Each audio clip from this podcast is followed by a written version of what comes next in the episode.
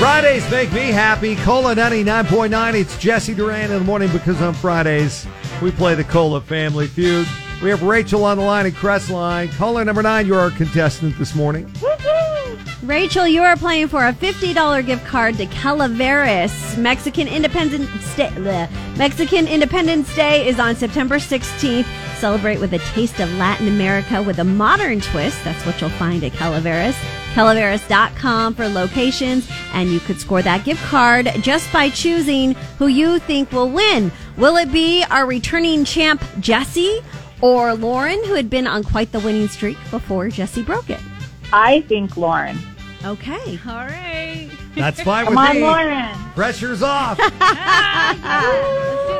Rachel is Team Lauren. Raymond from Bloomington, caller number 10, holding on the line. He's Team Jesse. So if Jesse wins, then Raymond gets the hookup from Calaveras. Uh, remember, your name is your buzzer, looking for the higher answer on the board, and the first one who gets two points wins. Y'all ready? Yes, let's do it. Let's Okay, play. Let's get started. Uh, top five answers on the board. Name something you take camping other than a tent. Jesse. Lauren, Jesse. Uh, a uh, sleeping bag. That's the number one answer. What were you going to say, Lauren? I was just gonna say a first aid kit. Oh, surprisingly, that did not make the list. Oh, uh, man. number two was a backpack, three, food, four, TP. You need the Well, toilet paper. I was gonna go five, with- bug spray. Food. But then I'm like, you know, you got to be able to sleep in a sleeping bag. So You need one of those. Okay, one All point right. for Jesse. clearly, I've been All right. camping. Lauren hasn't. Uh, yeah. Well, yeah. thank you guys. Oh, no, no, No, no. you're- no, you still have a That's chance. two out of three, Rachel. You still have a Jesse has chance. the lead, but Oh. you haven't lost Oh. yet. Lauren still has a chance here. Okay, top seven answers on the board. Who would a man hate to run into just as his pharmacist said, your Viagra's red? Lordy. Lauren. I said Lauren. what a question. Maybe maybe his boss. His boss slash coworker would be the number three answer. But to beat that, Jesse, who would a man hate to run into just as his pharmacist said, your Viagra's ready? His mom.